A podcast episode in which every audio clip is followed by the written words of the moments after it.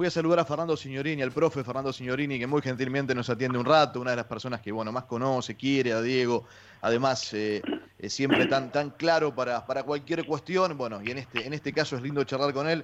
Fernando, un placer saludarte. Aquí estamos con Claudia Villapún, con Sofía Martínez. Soy Gustavo Kufner. Buen día. ¿Cómo te va? Buen día, Gustavo. Bueno, un placer charlar un rato contigo. Obviamente no, no, es el contexto quizás, pero bueno, ¿cómo estás viviendo vos esto? Eh? Contanos, te escuchaba, leí algunas declaraciones tuyas de, este último tiempo, desde un amor obviamente muy, un cariño muy profundo para con Diego. ¿Cómo, cómo estás vos también pasando este tiempo? Sí, bueno, con la obvia preocupación por el estado de salud de Diego, que el último tiempo parece que se ha deteriorado de manera tan notoria. Yo mm, hace mucho que no lo veo, hace mucho que no hablo con él, pero lo que vi el otro día en las imágenes mm, cuando llegó inexplicablemente para mí en esas condiciones a la cancha de, gimnasia me, me preocuparon bastante, ¿no? Sí. Sí, sí, sí, por supuesto, coincidimos. Y, también eh, extiendo un poco esa, esa preocupación. Eh, recién escuchábamos eh, la, la, continuidad en ver cuándo dirige o cuándo no. ¿no? Me, me, parece, que, y lo resumíamos con las chicas, es, es lo menos importante hoy, ¿no? Bueno, pero por eso el deterioro brutal que, que está sufriendo este país es, es, más o menos parecido al deterioro brutal que ha sufrido Diego en su salud, porque yo conocí un país que era como Diego, maravilloso, y hoy, hoy están en ruinas, eh, con la seguridad de que, Diego, bueno, puede recuperado, supongo que los facultativos que están a cargo han tomado la mejor decisión, eso me cabe ninguna duda, porque yo mm, en eso no, puedo opinar siquiera porque no, estoy en condiciones de hacerlo pero sí en cuanto, no quiero desviar tampoco el eje de la conversación, pero la sociedad argentina está pasando por momentos realmente muy, muy complicados. Profe, te quería consultar, dijiste hace mucho que no lo veo, y también el negro Enrique, el negro Enrique habló de, de la imposibilidad que tenían para llegar a Maradona. Eh, ¿Alguna vez te pasó a vos que de querer llegar y que te la hagan más difícil? Mm, no, sinceramente no, no porque yo sé cómo, en todo caso, cómo se manejan en ese sentido. Yo no conozco a absolutamente a nadie de, su entorno, eh, al menos personalmente, ¿no? Pero alguna vez Diego le dijo a Adrián González que quería verme, pero bueno, yo le dije que sí, yo también, pero lo quiero ver a él. Eh, porque mi relación siempre fue eh, así, directa, entonces no, no me gusta tener, no todo en la vida Diego tiene que tener espectadores, yo siempre tuve una relación así mucho más, eh, si se quiere, íntima, ¿no? Pero no, no, nunca procuré ponerme en contacto, te repito, porque, mm, bueno, siempre pasa que a Diego se lo un poco y a lo mejor hacen bien porque si no sería una locura y todo el mundo le llegaría. No, no puedo decir otra cosa porque te repito, juzgar a gente que no conozco sería deshonesto, ¿no? Fernando, ¿cómo estás? Buen día. Te saluda Claudia. Eh, lo, conoces a Diego muchísimo, compartiste con él muchas cosas. Diego ha sufrido muchísimas complicaciones de salud eh, a lo largo de, su vida, pero también una de las cosas que siempre se remarcó es que tiene un cuerpo privilegiado, un físico privilegiado, porque en otro, otra persona no hubiese soportado todas las cuestiones médicas que, a las que se ha sometido Diego Maradona en, su vida. Vos que lo conocés bien, digo, ahora que estamos eh, encarando una nueva recuperación en, este, en esta idea de, Diego que siempre retorna y siempre regresa, ¿cómo lo ves de cara a, este nuevo traspié que tuvo este, a nivel salud? Sí, claro, él no solamente tiene un privilegiado desde el punto de vista del cuerpo, sino también de la mente, ¿no? Porque soportar los embates, yo creo que, no sé, yo siempre hice esa separación entre Diego y Maradona, ¿no? Eh, pero yo no sé cómo Diego pudo soportar a Maradona, porque era realmente terrible, sobre todo en la época de Nápoles, ¿no? Y no solamente por el cariño de la gente que era realmente invasivo, sino también por eh, la especulación y la instrumentalización de los medios y, también de los dirigentes. Eh, Diego fue instrumentalizado de manera brutal, eh, bueno, por quienes antes o después le iban a pasar factura diciendo, nene, el poder lo tenemos nosotros, no, no te creas que lo tenés vos. Y en ese sentido, él siempre fue un rebelde con causa, siempre fue fiel a eso de que Oscar Wilde son una de las mayores virtudes de los seres humanos, que es la posibilidad de rebelarse ante cualquier tipo de injusticia. Y, él nunca renunció tampoco a su condición de clase. Creo que esa es la parte más interesante de, Diego, del que siempre prefiero hablar porque es cierto, a Diego lo conocen poco y, y Maradona de todo, ¿no? esa frase es muy buena, esa frase sinceramente es, muy buena.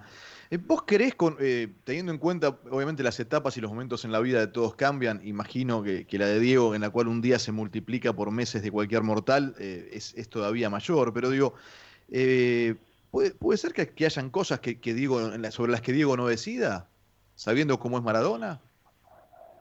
Mm, no, bueno, eh, seguramente todo en lo que tiene que ver con los números, él siempre dejaba, le pasaba el timón a la persona que estaba elegida por él, obviamente, y de confianza. No era, nunca, nunca lo escuché, sinceramente. Una vez recuerdo que en Napoli faltaba poco para, bueno, para el final, después con el partido contra el Bari, y, me dijo que había ido al banco eh, con Guillermo, y no sabés la plata que tengo, adivina cuánto tengo. Bueno, yo le dije una suma, no, era la, quinta parte. Y entonces él un poco como que no, le gustó mucho que yo haya sido tan exagerado. pero vos sos Maradona. Quiere que no estaba al tanto, se había sorprendido de lo que tenía y realmente yo me sorprendí de lo poco que tenía, pensaba que tenía mucho más. ¿no? Profe, ¿te lo imaginas a mm, Maradona yendo a hacer la recuperación en otro lado? ¿Crees que es lo mejor para él alejarse un poco? Sí, sí, yo creo que sí. Esto recuerdo cuando también nos fuimos al medio del Monte Pampeano a preparar mm. el Mundial del 94 precisamente con ese objetivo de porque él es como, la reina de una colmena que lo sigue un enjambre atrás, bueno, ustedes saben perfectamente de qué se trata. Creo que sí, que aislarlo sería lo mejor, sobre todo para darle una paz eh, espiritual que él necesita y merece, ¿no?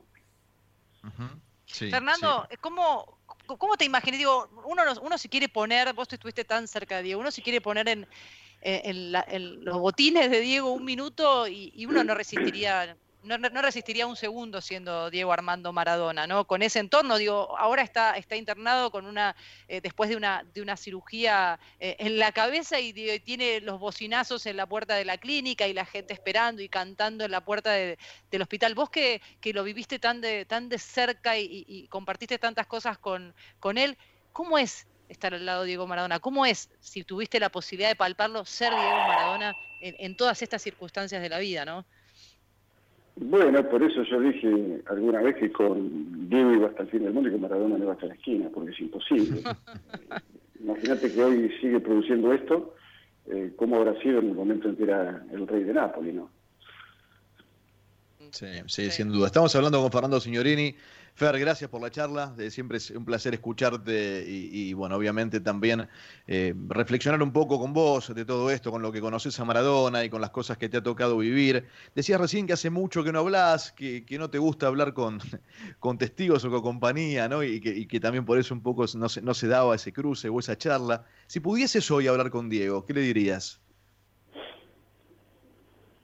No, yo creo que lo escucharía, ¿no? Siempre, siempre pienso que las personas, y más en este caso, no son vasijas a las que hay que llenar, son antorchas a las que hay que encender. claro, la antorcha de Diego es bastante voluptuosa cada vez que se enciende, pero yo siempre he tenido una relación, creo que distinta. ¿no? Yo, yo nunca necesité, sinceramente, de Maradona pero a mí me encantaba estar con Diego. Hago siempre esta, esta, esta comparación por eso, porque mm, una cosa era, era el Diego en, su hogar y otra cosa cuando ponía el pie en la calle. Ahí era realmente insoportable porque además tenía que serlo, no podía eh, afrontar todo lo que se venía de otra manera porque además para eso nadie lo había preparado, ¿no? Es cierto, es cierto. Recién escuchaba eh, algunas voces de, quienes están cerca de Diego hoy que contaban que, después del cumpleaños estaba caído, que hace mucho tiempo extraña mucho a su madre. Eh, ¿Será el momento de, volver a esa base de afectos, digo, a las hijas, a, ese tiempo, a ese tiempo teniendo tan presente, bueno, lo que significan para todos nuestros viejos, ¿no? Pero, pero digo, Diego en sí siempre tan marcado con, sus papás que ya no están. ¿Será, ¿Será el tiempo este, a los 60 años, de encontrarse otra vez con ese amor? Sí, yo creo mira, que es imprescindible, y sobre todo para él. ¿no? Si en este momento le hace falta algún tipo de fuerza eh, o, algún tipo, no sé, de muleta donde apoyarse, yo creo que no hay no hay amor como como el de una madre y no hay amor como, como el del hijo. Eso es, eh, al menos en esta parte del mundo, por la cultura en, la que estamos educados, es así. Diego necesita imperiosamente todo, todo, todo el afecto, todo el cariño, todo, todo el amor de, sus seres cercanos. El otro lo tiene y la mayoría son incondicionales, salvo, salvo lo miserable de siempre, ¿no? Pero sí, yo creo que tenés razón en eso, no me cabe ninguna duda.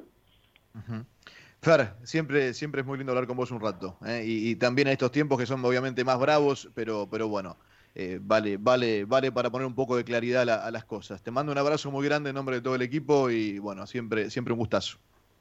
Bueno, otro para todos ustedes, mucha suerte, hasta pronto. Fernando Signorini charlando con nosotros eh, en, la, en la mañana de este miércoles 4 de noviembre.